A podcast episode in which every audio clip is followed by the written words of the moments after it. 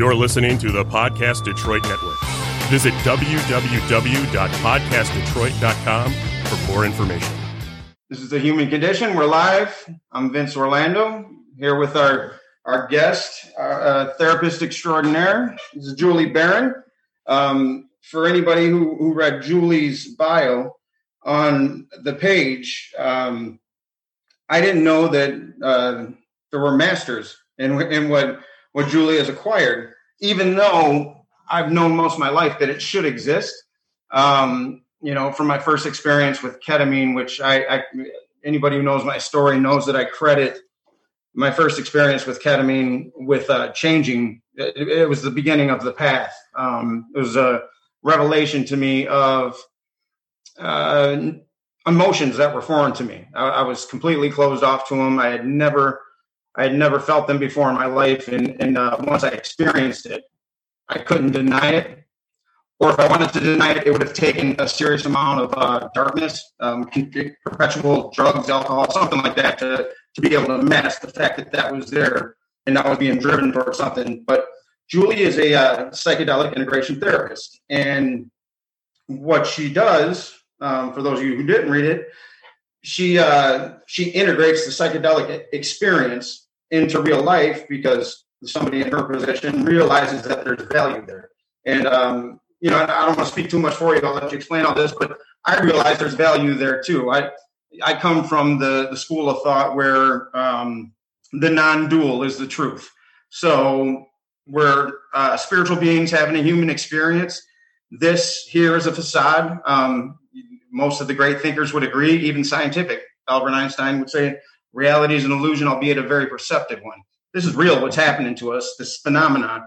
But when you strip us down to the core of what we are, we're energy. That's it. We're we're nothing solid. We're energy uh, floating around in infinite space-time, interacting with one another, creating phenomena.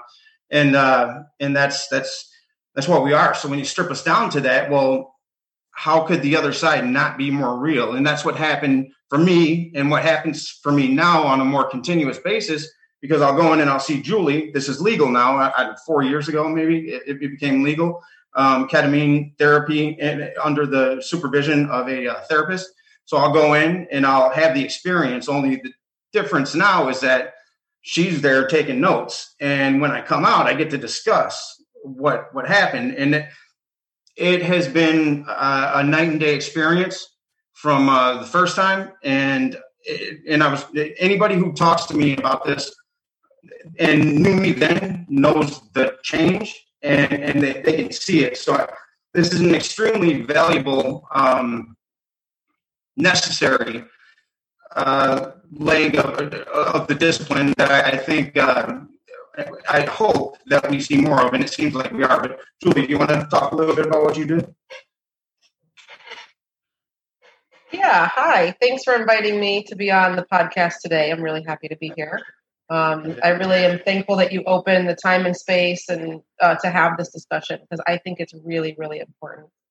Um, yeah, I actually have a, um, a master's degree in transpersonal counseling, psychology, and music therapy. And so um, I was trained to work with non-ordinary states of consciousness. Um, and it was quite a while ago. I graduated my master's program in two thousand three. So um, it's been about seventeen years um, since then.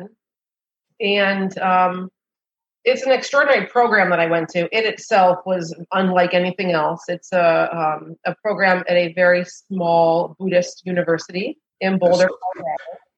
That's what I'm talking about. And um, they really uh, approach, um,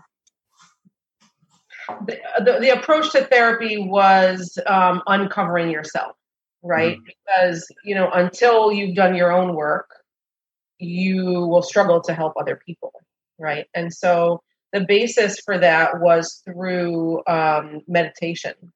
So we did a lot. We probably did like nine hours of meditation per week in class, and um, worked with meditation instructors, private instructors, and you work with a therapist. Um, like I said, we did work with non-ordinary states of consciousness, um, in which we used holotropic breath work.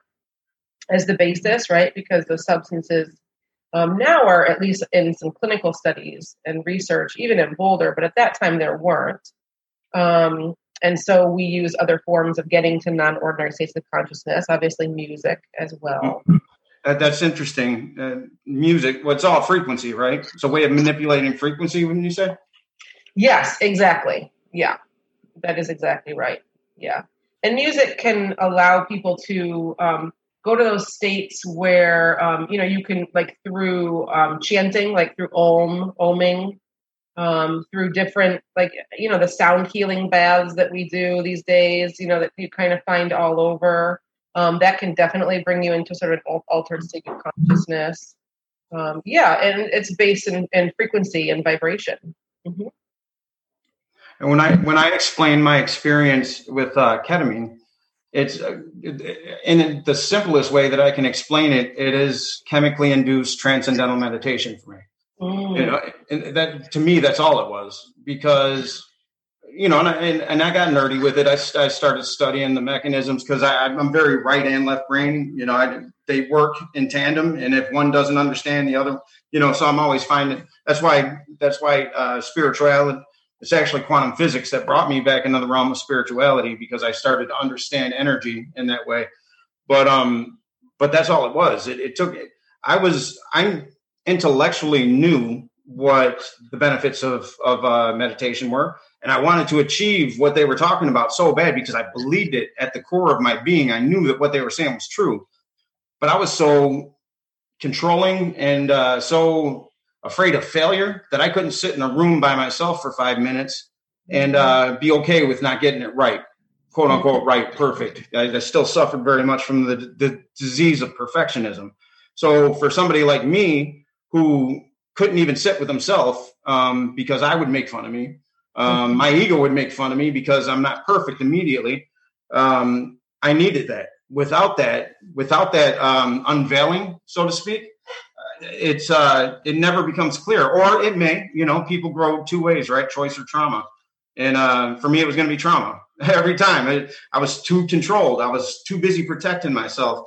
So when that happened, um, the frequency changed. You know, and I, I love what Tesla. Um, you know, and I'll, I'll paraphrase his quote, but he says, "If you really want to know what God is, um, what the universe is, well, you better start talking in the language of frequency." You know, energy, because that's what it truly is at, at its core. It's what it truly is. And I love that there's something out there that, you know, if you're born at a disadvantage as it pertains to um, accessing your truth, which I would say the majority of us are, some worse than others, right? Mm-hmm. Um, but if you are, that there's something that can give you that boost, you know, um, for me, yeah. Yeah. for me, when I did it, I didn't have anybody there to take it seriously. I had a bunch of friends that went to clubs and did it, and they weren't doing it for the same reason I was doing it. Some were, but we didn't know what we were doing. We were just reading books and sharing information. Um, and it was still illegal. So you still felt dirty, not really dirty because I don't, I don't really care, but like, but there's still that you're doing, you're a criminal. You know what I mean? So you'd be in your house in, in, engaged in this uh, really spiritual ritual, worried that a cop might kick him. You know what I mean? Like, so yes. there's there's this, and it's kind of messing with the experience. But yes, that's right. Uh, mm-hmm. But the fact that you exist, and and uh, you know, a fifteen year old kid who's on their way to the psych ward, which I was, um, might do better here. You know, let's break that down. Sit with them for a minute, because they're because really what it is, right, is there's a there's a block in the neural pathways, that, and that's what, and they can't bypass it. They don't have the tools available to them, or they're available, but they don't know how to use them. Mm-hmm. Yeah, that's a really great description, actually. Um, and um, oh, there was something you said a minute ago that I really wanted to address, but I'll go back even further about um, frequency and um, and energy, because this is something that um, I really wasn't aware of before um, deep psychedelic use. And um, it's the one thing that's become incredibly clear to me. And it's the one thing that's apparent as I do the work that I do. And I witness countless people having these experiences. Mm-hmm. And, and when they come back, they bring messages back. Right. And those messages are very similar. So there's that's, uh, that's cool. It's a, you're the common denominator. There's a common denominator with what people are experiencing. Um, and it is about vibration and frequency and non-duality and, you know, all of this kind of thing, um, which is incredible. And it just confirms and confirms. And, you know, I, um, I was one of those people um, in my younger years where I didn't, if I didn't see it, touch it, hear it, smell it, you know, if I, I, I couldn't use my five senses. Yeah, it didn't exist. You couldn't convince me that it existed. No, this is real. That's not. Yeah. Yeah. Miss me with that. Exactly. And so I was really big into this, the scientific aspect of things. And I couldn't, the like the, you know, the the stuff that wasn't tangible, I couldn't access and I couldn't understand. And um, it wasn't until some really deep uh, psychedelic work that it all just became clear to me, you know, at, at what it was. And and I agree totally with what you say, which is like, for me, it's like the overlap of where spirituality meets science. Because to right. me, it's the same exact thing. I don't see them as being different. It's, it's like the things that we don't understand yet. Or some, you know, there is even information that we do understand and people still don't even see it scientifically, right? And people still right. don't understand, like quantum physics, you know, and like even just, you know, if you look at any particular um, atom and you look at the electrons and they are, they're moving, right? They're, mm-hmm. you know, I think everything is so physical um, and solid, but really it's not. Um, and so, you know, even knowing that, but let me, but let me back up to the point where for me, it's very much where the, the overlap of science and spirituality happen. And my understanding of it now is that, um, what we call spirituality is sort of what science hasn't quite figured out yet. Like we know your experience that it's there, but we don't have all the, the whole tangible scientific proof or answer. And so it seems more like, maybe it exists, maybe it doesn't. But when you have these experiences, you know very clearly what you experience. And then, like I said, and you have people that keep coming back and reporting the same things over and over and over again, regardless of what mechanism they use. Right, right. Right? It's, to attain it. Right? Because people say, oh, it's L S D, could be psilocybin, could be ketamine, could be right. whatever it is. Could be song, could be meditation. Could right? be the float tank, because I have it there too, you know? Sometimes I'll look at the stars, like, and that's through training, right? Like, yeah, I know a grounding technique for me is go out and look at the stars. Go and just try to isolate a planet up there, and and all I have to do is look up, and I'm in this new place. You know, it, it'll pull me immediately out of any funk that I might have been having. And there's nights where I'll resist doing that because I want to have a bad time in my head. You know, I, but I'll still do it because I'm better at it now. But But that's that's me leading into to one of those dark places. So I, I pay attention to those nuances now because I um, because because I have to. Um, yes. And it's a frequency. I'm at, I'm vibrating at a lower level. Something's off, and I'm vibrating at a lower level. I try to in a, when I, when you use that in everyday conversation, um, you know what I mean. Like it's it's it's a, diff- it's a different language. Like what are you talking about? Vibrating at a lower level. Right. Um, Right. But, but when you understand it, you know, you know, and, and you know in that space, because when I go into that space, like uh, Monday, um, so I came in and and I knew that I was feeling a little bit self-destructive. Um, I knew it, and and uh, but I didn't know it to that extent, you know. So when when I went in there, I'm cruising along, you know, trying to going wherever I'm being driven, right, and and uh. encountering a couple of people on the way, and and uh, and and then these um, these blips started coming up. It's never happened before like this. Um, you know, sexual images, uh, very quick. And I, I was talking to somebody the other day. I think I got a real problem with this whole pedophilia um, push. That's being. I, I got a problem with that being made uh, common language. I got a real because I don't think it's what they're saying it is. It doesn't exist, and are there sick people? Yes. Is it institutionalized in the way they're saying? I don't believe so. And to put that out there as fact when there's kids reading that, I got a real problem with that. And then going in uh, with you, I started to, there, there were people in my life that were sexually abused. Um, and I started thinking about my neighborhood in Detroit, and it was fucking prevalent. Like, there was some weird shit that was going on in that neighborhood. And I think back, I'm like, well, that's sexual abuse. Like that fifteen year old kid that's having the little, uh, the little, the little uh, eight or six year old kids lay down naked on top of each other. There's nothing innocent about that.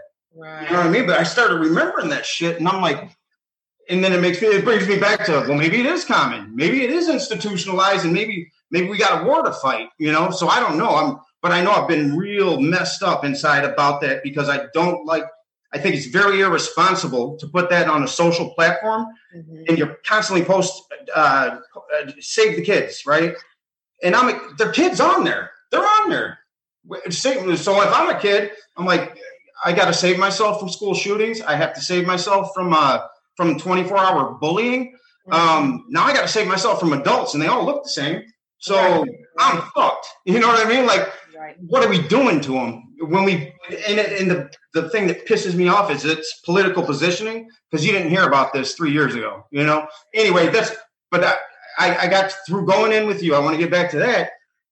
I was able to see visually, like I would, I would be cool, you know, and I'm just moving along. And then this little thing pops out, and that's my mind. That's what's going on in here. Like, these neurons are firing this way. And I'm, I hit this neuron. I'm like, oh shit. And this neuron was taking on, uh, remember the, I said, this looked like my dad out there, that, that one rock. Well, what I recognize now is his face kept changing. He, so he, his face was changing to match mine as my mood was changing in this space. It was, thinking about it, it was insane, but it's not like this. So this is this me devising my tactics that I'm going to carry to the outside. And I'm watching my subconscious play out in real time. It was, again, one of the most profound experiences. I didn't know what to do with that when I first left, but the more, the more I chew on it, it's like, how beautiful is that to be able to go to a place where you can watch it play out and understand it, you know? Yes, yes. You know, when we talk about, oh, oh and by the way, I want to say, you know, for anyone who's listening or watching, is that uh, Vince has, uh, you know, sort of given permission to talk openly about, um, about his sessions, because normally I wouldn't, we wouldn't have this discussion, because, you know, therapeutic space is confidential, of course, unless there's permission. And Vince was um, very uh, gracious to give permission to open this discussion up, which is pretty amazing. If you go see Julie, she won't talk about you. I'm writing a book. Podcast and talk about you, I promise. Um, but, um, yeah, you know, this, the thing about psychedelic experience is that it allows us to take our defenses down. Whether you want to or not, right? Whether you want to or not. You're going. Right, right. Um, that's the beauty of it. So that in, in the way that you can then address the reality of what is going on, right? It pinpoints directly to the actual issue, or to the actual thing that's kind of turning your head at the moment, or, you know, it really directly brings you through. Um, and it cuts out the bullshit, right? The bullshit that we, the resistance, and it, it cuts out the stuff that we're used to rationalizing it with, and we're used to covering it up with, and we're used to twisting it with. Yeah. Right? And it just sort of takes that away, so that you can get to that place of pure intuition, place of pure knowing, right? Your knowing, so the connection to self, and then it allows the connection to um, others quite a bit. It strengthens strengthens the connection to others, and then uh, strengthens connection to um, the the environment. And a lot of times in the environment, we're talking about the entire planet, the entire solar system, the entire universe, the multiverse, right? and, and, right. Um, and that's the beauty of it. And so in this particular situation, um, Vince uh, was able, you were able to, um, you were able to take the feelings of anger and maybe even rage and frustration and sadness and fear, and take it outside of you. Mm. And you were, it was a salt lamp, but, and you were, you were sort of, you saw it within the salt lamp. It was like exterior yeah. of you. So that you could actually see it, and you could describe it, and you could see it as sort of other, in order to have like, um, uh, in order to relate to it, in order to have some type of relationship with it, other than over consuming you.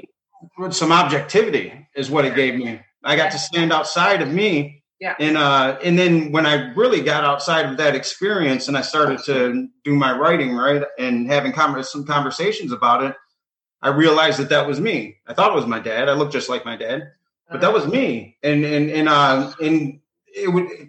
I was certain. It's it's cool when you're in there and you start to come in, back into the the physical space, the the body, right? Because it's a lucid dream at that point. You know, once you once you get a little bit skilled in there. So I, so I'm playing with things like things that are scary. I find a way around them. You know, I, I'll bypass them. I'll, I'll, I'll knock them down. I'll, I'll do whatever, but I'll get around them where I used to get stuck. Um, sometimes I turn into this ooze, this like disgusting uh, ooze that just oozes through. That doesn't really happen anymore. Not saying it can't, but here um, that was me manipulating it. It when I was changing the, the different faces. At first, I interpreted that as my dad playing with me. My biological dad playing with me, but that's, it was me. I like, I go back and I'm like, well, that was me making those faces. And, and that was the reflection, you know? So it, it was, it was profound. Um, I, and I hope Norm's listening. I don't know if he is or not, but, uh, I know Norm, when we talked on a Zoom last night about it, he's, he's, uh, he's a veteran, also P T S D. Um, he's a very, very spiritual man, uh, uh knows everything about, uh, um, the Course in Miracles. But, you know, the, like like me, I, I know a lot of things. But if I can't bypass those blocks, or if I can't find a place to where I can comfortably work with them or uncomfortably work with them but feel safe, I'm not getting out. Like, I, this, this thing is too powerful. Yeah, right.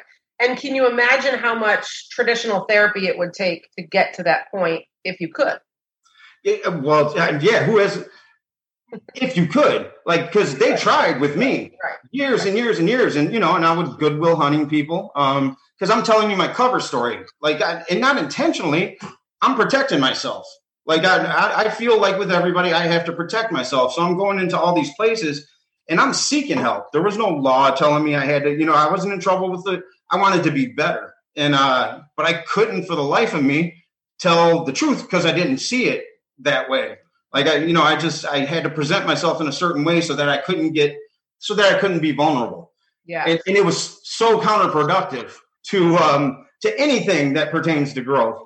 And, uh, and it took, it took the birth of my son, um, quantum physics and ketamine. Those three things at, at the same time exposed me to unconditional love in a way that I couldn't deny it.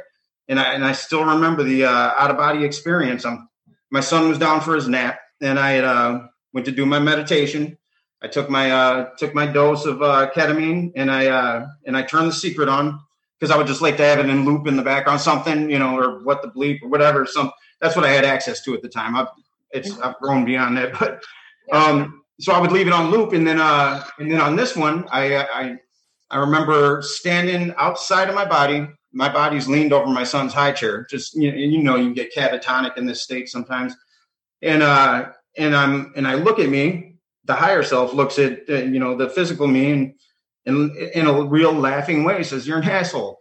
It was real loving. You know, it's the way I talk, right? Like, it was real relatable and, and, uh, you're doing, and, and, he's, and I said, you're, or I like, I, there's no separation, but you're doing everything wrong. Mm-hmm. And that was it. From that moment forward, I couldn't stop thinking. I was reading three books a day on quantum physics, and, and then I would that was that would lead into Wayne Dyer and other types of books where there's these spiritualists or scientists turned spiritualists, uh, Greg Braden, Bruce Lipton. I, I couldn't stop taking it in. When people talk about drugs, right? This this was illegal um, as an illicit street drug. I've never done any. I've never drank vodka and had it made me want to go read books on quantum physics and solve world problems. You know what I mean? Like, that's never happened. And my entire time, it's never happened. So there's a, there's a little bit of a hypocrisy there. But. Well, and I want to say something, too. Actually, it reminded me, I wanted to say this before when you were speaking about this idea that, um, you know, this psychedelic experience and how incredibly profound and opening and expanding and healing it is. Yet most of these substances are, are illegal. Mm-hmm. There's stigma. There's stigma. It creates such a dynamic. Like, here you go to have this really in-depth spiritual healing experience, and then you're concerned about, you know, am I going to get in trouble for this, or what if, and you know what I mean? And how do you obtain the substance? And, and then, how, you know, if you want someone to sit with you or guide you, or, you know, then how do you, how do you do that? And that, you know, and it just, it really creates, I'm really happy that we can work with a legal substance, ketamine. Um, yeah. Super incredible that it works so incredibly for you, Vince. But there are other people who um, find that their medicine is something else. They may yeah. find their medicine is L S D, or they may find their um, their medicine is D M T or mushrooms or whatever. And those people are still having to get treatment um, or use their medicine um, illegally. Yeah. And it's really a problem. It's really a problem. It's like, it's like the anti-healing, like, thought, you know what I mean? Like, it's, and so, you know, I've been working really hard um, on at least starting within the city of Ann Arbor to decriminalize these substances. Um, yeah, no, I saw that. Yeah. So a little plug for Decriminalize Nature Ann Arbor. Um, we're working really hard because as a therapist, it's really, you know, you want to just be able to say yes to everybody. You yes. want to be able to, someone finds a medicine that they think is going to work for them or they know works for them, and they're looking for help because they don't want to do it alone mm. or they can't find a substance or they want a safe space to do it or whatever. Right. And I can't help them. Yeah. That's, that's, I got that. That's a tough position. It's tough. And I'm so thankful that we have ketamine as an option. Yeah. Um, Because that's at least a starting point. And we're working, like I said, in Ann Arbor. We're working with city council right now to decriminalize. And it's looking it's looking like there's a potential of doing that in the next couple months, at least putting it up for vote. Um, and then seeing how the rest of council feels about it. We know how a portion of council feels about it. Um, and then, you know, there's this thing that I kind of want to mention, too. There's this thing called the Right to Try Act. Most people have never heard of it. Um It was signed into law in Michigan in two thousand fourteen, and um, it, there's now a federal Right to Try Act as well. And what it, see if I can find this. Yeah, yeah, and, and I'll tell you what it is real quick.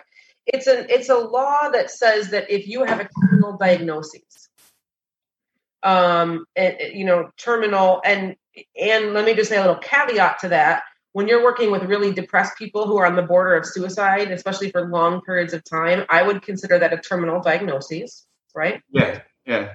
And um, and it, it says that if you have a drug and that drug has passed F D A clinical trials, passed one, you know, phase one clinical trials, that and you have a terminal diagnosis, you are legally allowed to try that substance. Now, I didn't know that. I'm going to put it on our page later. Oh, good. The things that are in um, phase, that are past phase one that I am familiar with are M D M A. M D M A is phase three clinical trial right now. And psilocybin. Psilocybin is phase two clinical trial right now. So you got to get to one.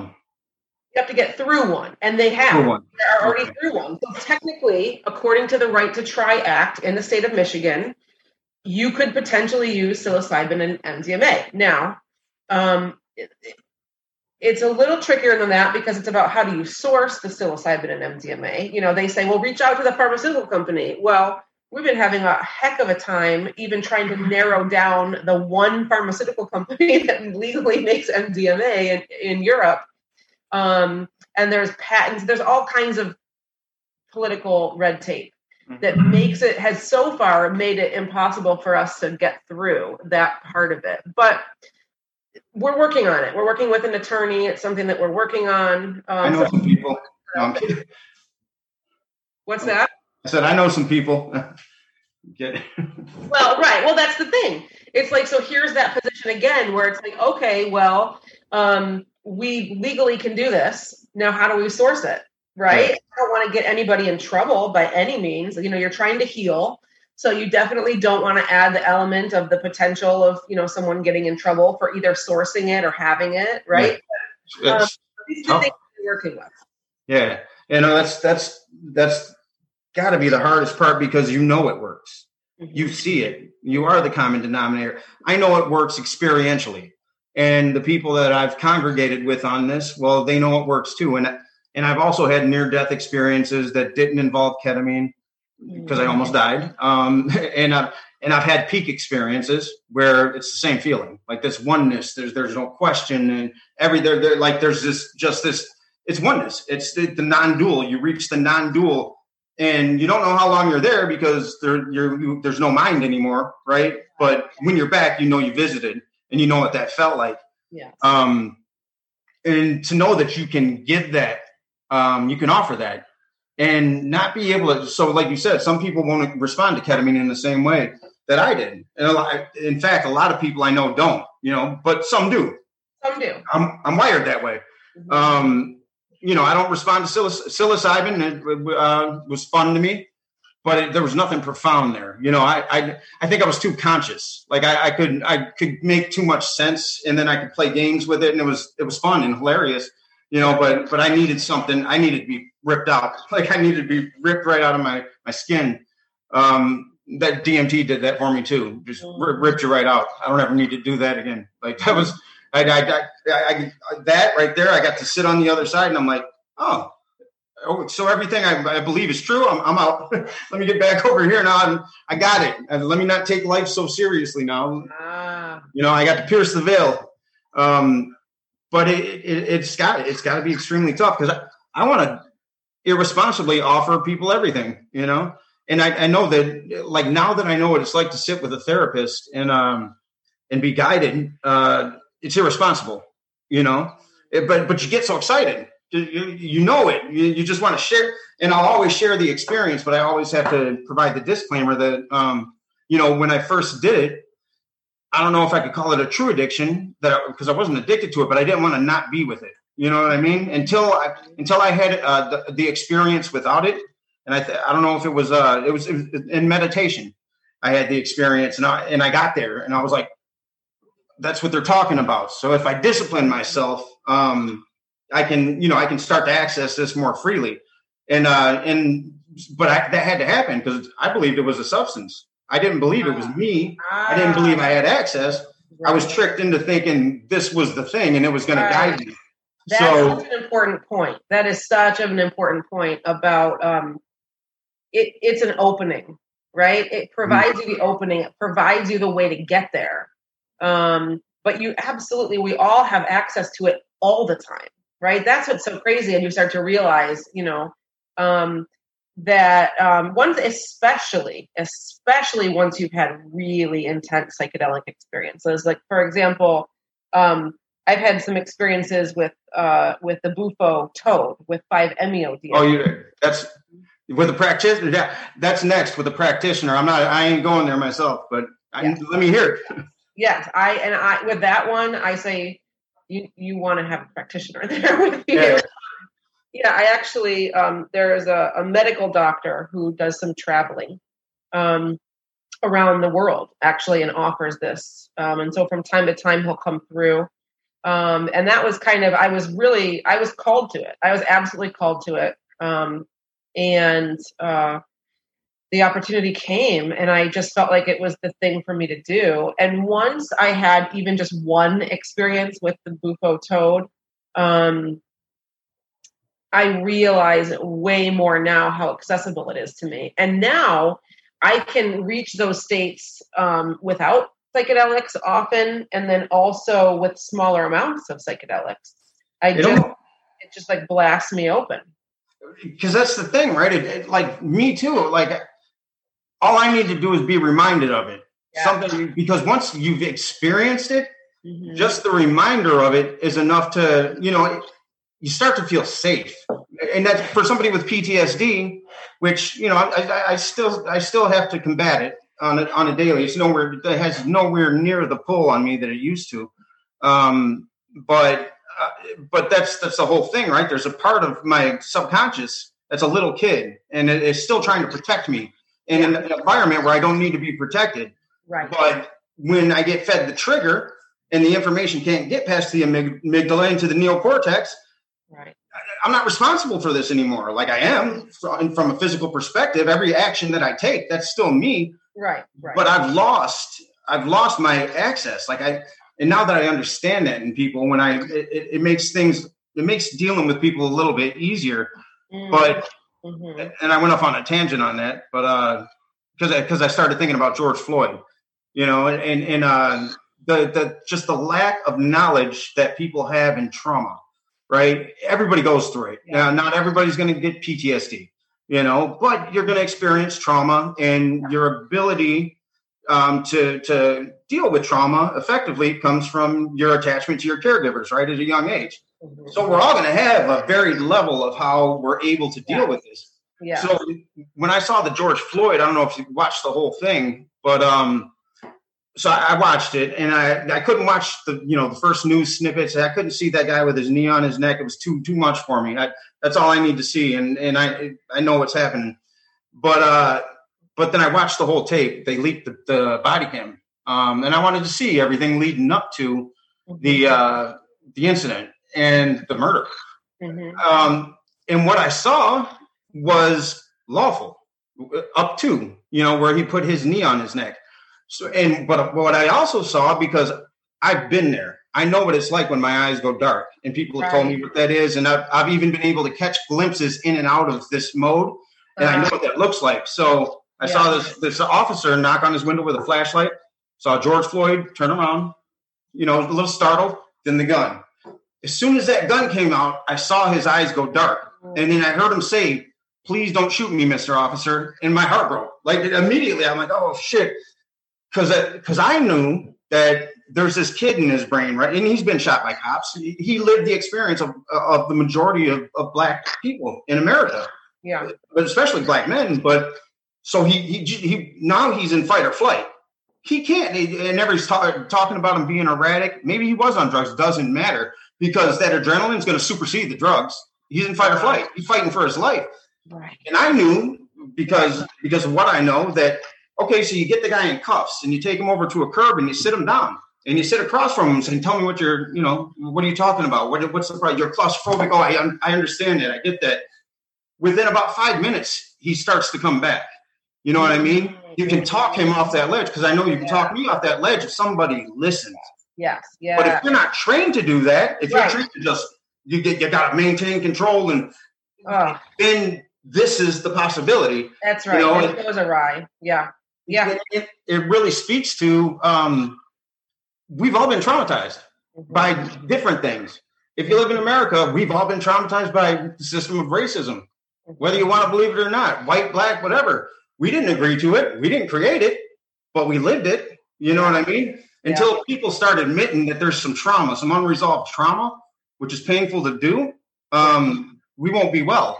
And maybe it, maybe it takes you and what you guys are doing to to say, hey, let's, let's get in this session here and at least feel that uh that, that there might be another place out there that you might want to access. You know? Yeah. Yes. I we you and I talked about that a few days ago, and, and I've been thinking about that. And it also um, came up. I did a talk this weekend, and um, I had uh, someone who drove up from um, somewhere down south. I don't know, somewhere near Atlanta.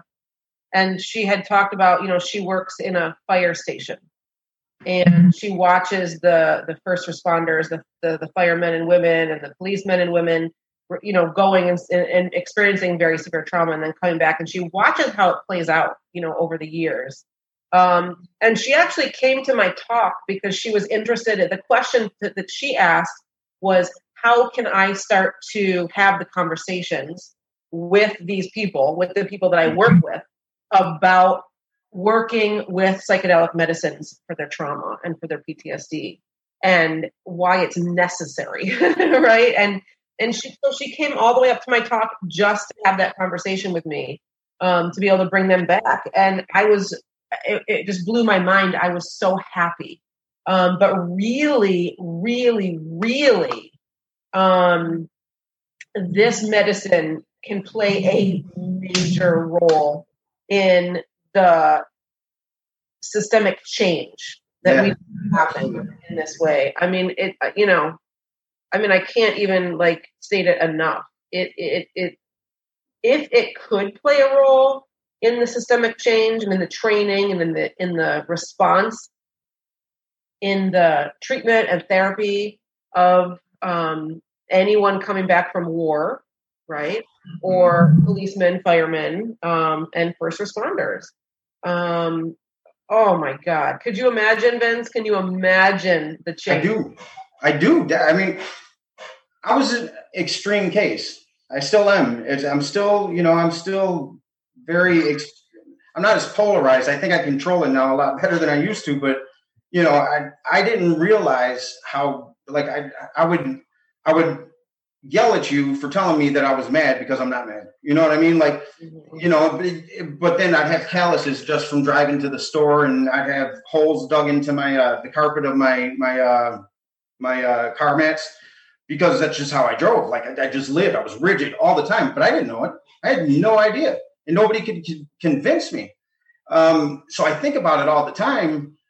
If if we know that these blocks exist, you know, and what really fascinated me when I started reading about ketamine was uh, they were putting people in five-day ketamine comas over in England. People mm. with chronic pain disorders. There's no yes. pain yes. in the body. You know, there's it's it's here. There's a block. Yeah. There's a chain, and yeah, and they would reset it. People would get off. They did. They didn't even know. They knew that they couldn't walk before, but there was. It, the response to, to feel that pain or not be able to, it was gone. Yeah, they changed. Yeah, that, that is fascinating. So if we look at, you know, all all this is is chemical buildup in our brain, right? The neurological, well, the neural pathways get formed, right? You yeah. know, from, from the time we're children, and then we live though that we our, our options start to dissipate because we're in this pathway frequency. You know what I mean? This, this is where we're vibrating. You know. Yeah.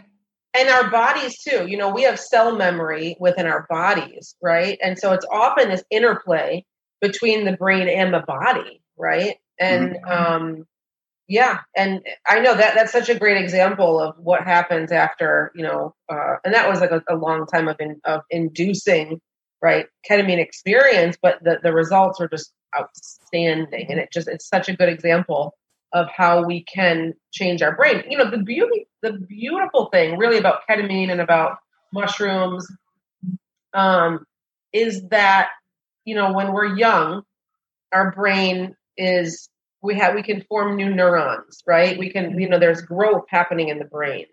Um, and the older we get, the more atrophy we have in the brain, but also the more, the, the less we're able to um, have neurogenesis, right?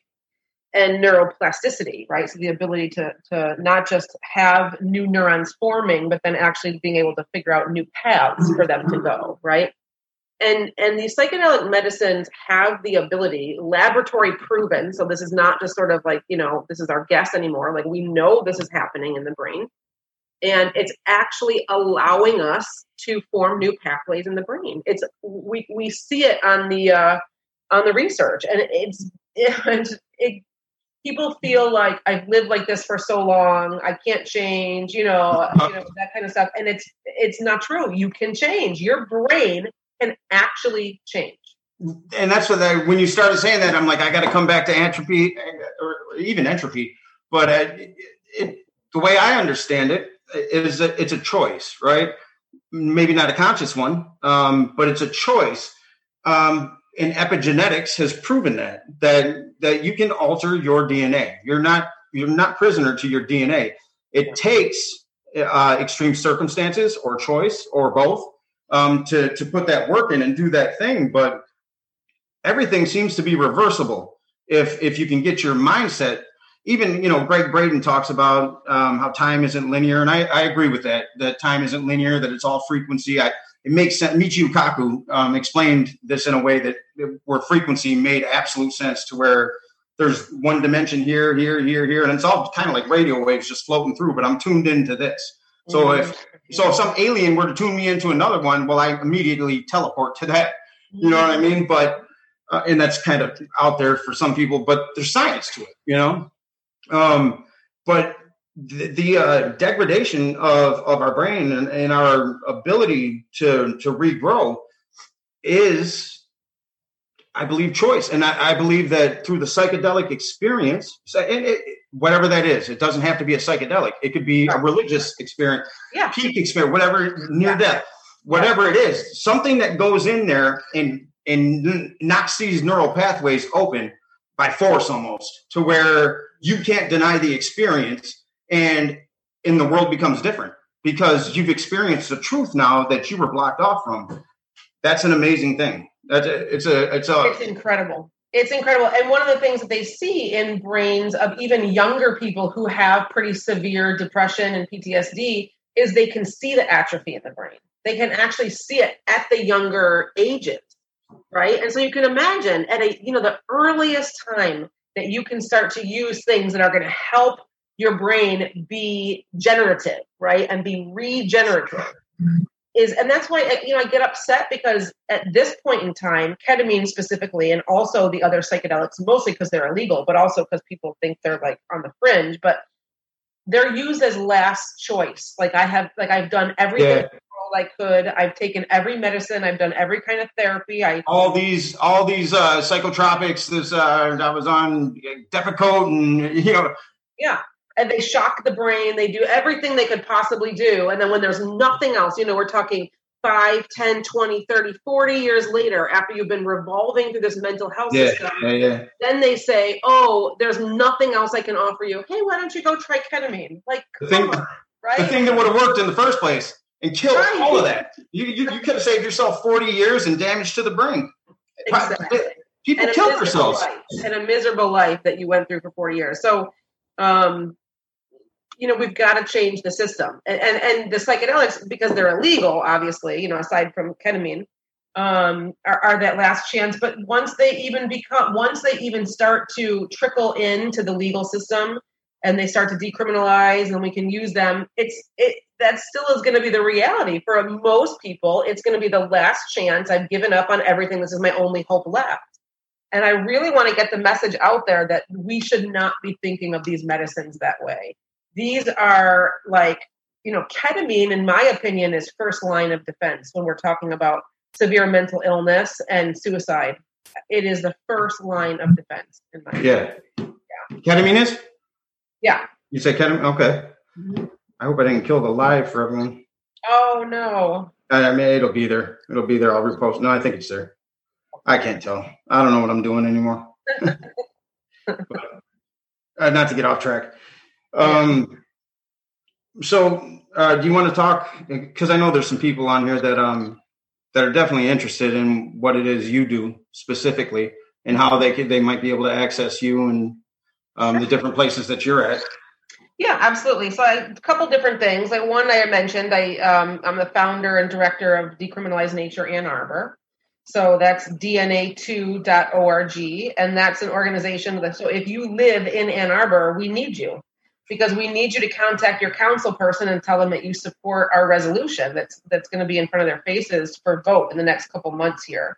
Um, I'm also the founder and president of Michigan Psychedelic Society. Um, mi psychedelic society dot org.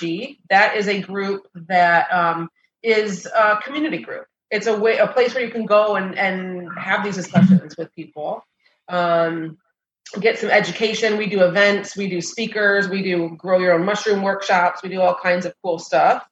Um, and then um, I um, have two of my own businesses. Those those two are like they're nonprofit and political campaigns. So my own business is Transpersonal Michigan. That's my private practice, and I work with people to prepare them for psychedelic experiences and help them integrate afterward. Um, and I do an integration group, although with COVID we have stopped. So we'll pick that back up again when we can. And that's a group process for people who've had psychedelic experiences or thinking about doing them. Is that um, the Wednesday? That is Wednesdays, yeah. Mm-hmm. And then those are stopped for now. Does yeah, for now. Mm-hmm. Okay. Yeah, unfortunately. Um, and we tried to do them online once COVID happened, and that worked for a few weeks. And then, like, the numbers just dwindled, and you can't really have a group with one or two people. And so, you know, I just, you know, decided to hold off on that for a little bit. And there are other integration groups online. Um, that other in other places of the country that you now have access to because they're all online. so um, like people can always join those.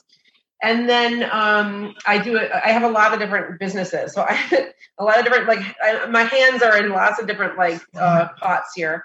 Um, I do cannabis counseling. So people have health conditions and they're looking to use cannabis. Um, that business is called Blue Sage Health. That's been around for about four years now. Um, it was my full-time everything for quite a while. And um, now this other stuff has kind of come for uh, before that. And that's like a little bit more on the back burner, but I still, you know, still do that like one day a week. Um, and then I work as a clinical ketamine therapist at Michigan Progressive Health, which is both in Royal Oak and Ann Arbor. So if you're looking to work with ketamine, I would say reach out to me through Michigan Progressive Health. Um, if you're looking, you know, if you're looking for actual like ketamine experiences, like Vince is talking about, like the I V drips or the I M, if you just want to enhance therapy with, um, with ketamine, um, meaning that you could work with a therapeutic relationship in my private practice, at my Transpersonal Michigan practice, and then we can include um, oral ketamine. Um, it's one way to kind of help break barriers down. You're still, you're not dissociating much. You're just getting a little bit of a help break the barriers down so that you can have a little bit more in-depth talk therapy. Is kind of what that is. Can I speak on that for a second? Yeah. And so my, my experience with um, dosing, right, which is what we...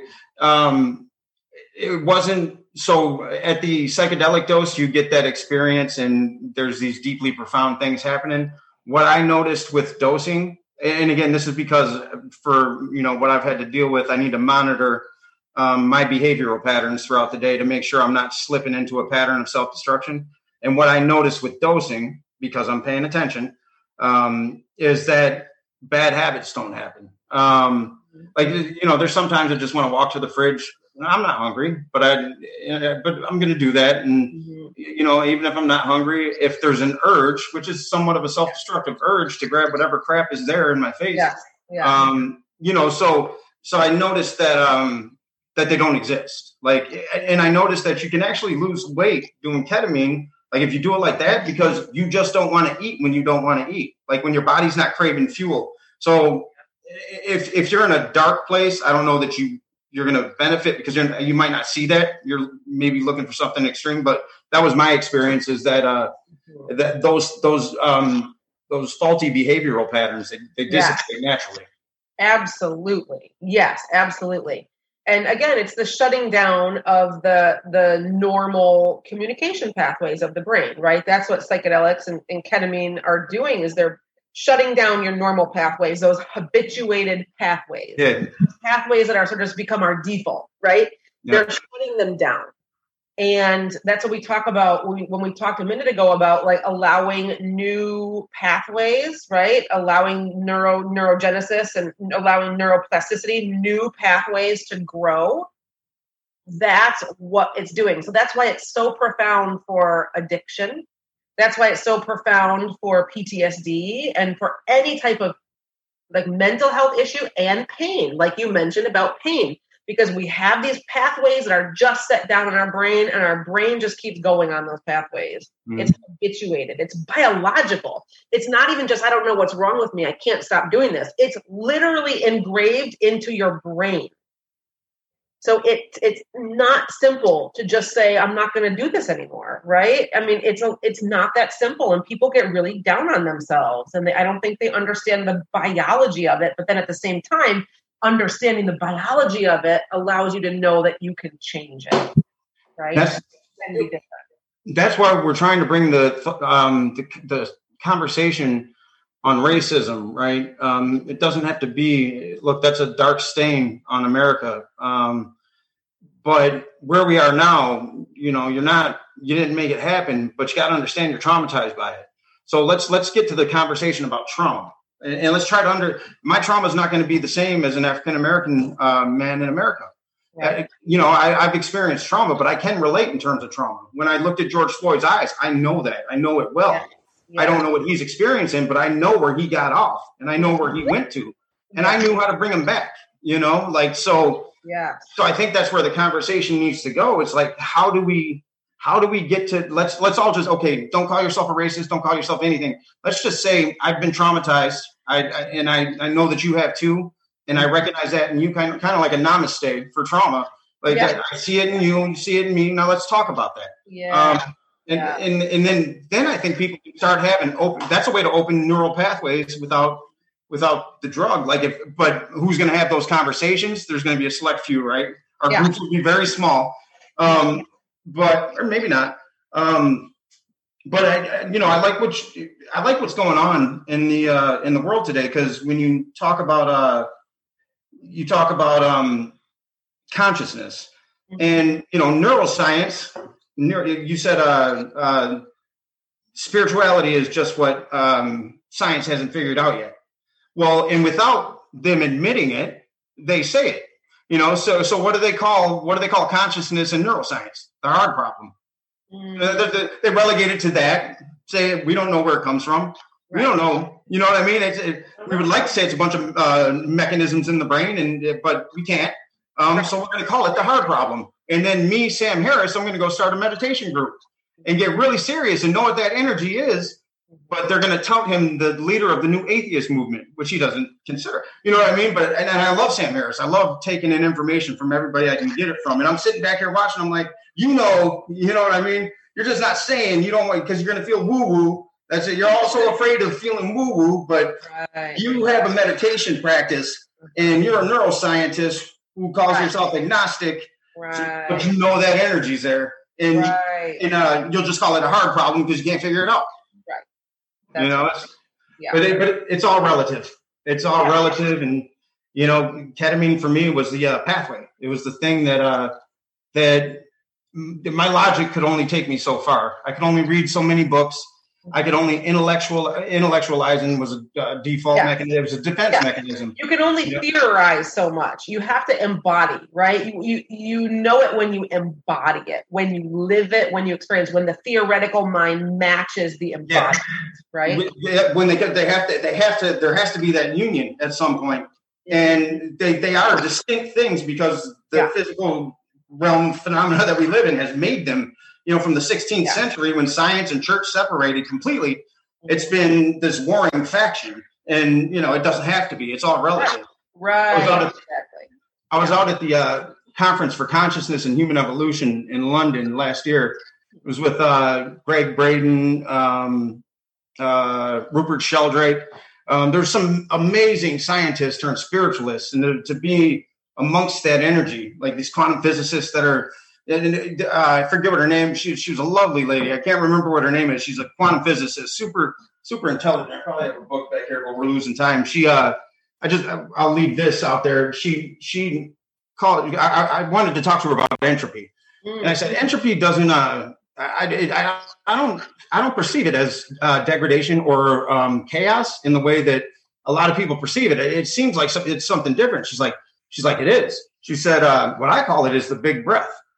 Mm, ah. Because literally, what is entropy but the accumulation of more information? So when you pass, there's more information going out there. There's the conservation of energy. And so we're continuously growing, but we see it as different. Humans mm. see it as different. Dogs don't see it as different. They just go to the next whatever. Um, and I think through psychedelics, you can you can uh, you can start to access that space where you're not attached to uh, the ideas of of The, the, the subconscious faulty program that was the put limitations, there. yeah, the barriers, yeah, that, that limits you from living, stagnates yeah. you, it's yes. counterproductive. Yes, yes, yeah. No, we could talk about this forever. Um, do you want to say anything on the way out? We got we got the two minute. Um, you know, I this is what I love to do. You know, this is my passion. This is my work, uh, my life's work. You know, and it's it's a beautiful thing that I um have. you know, found that. Like, I know I'm in the right place. I know I'm doing the right work. Um, and I always love the opportunity for discussion and opening the conversation. So I'm just really thankful that you, that you did that today and, and um, had this discussion with me. Thank you. We'll do it again for sure. And um, I'm going to, anybody who asks, because I, I don't have anyone here checking messages and I don't want to be too rude. Um, I'll get to their messages and I'll provide your information, um, Michigan Progressive Health. And, and uh, you know, hopefully we can guide some more people down this path and illuminate the space that we occupy, you know, awesome. Be the change. But yeah. All right, well, I appreciate it, Julie. Okay. I'll see you tomorrow. I'll see you tomorrow. Yeah. Okay. All right. Have a good night. Bye. All right. Bye, everyone. Keep your questions coming.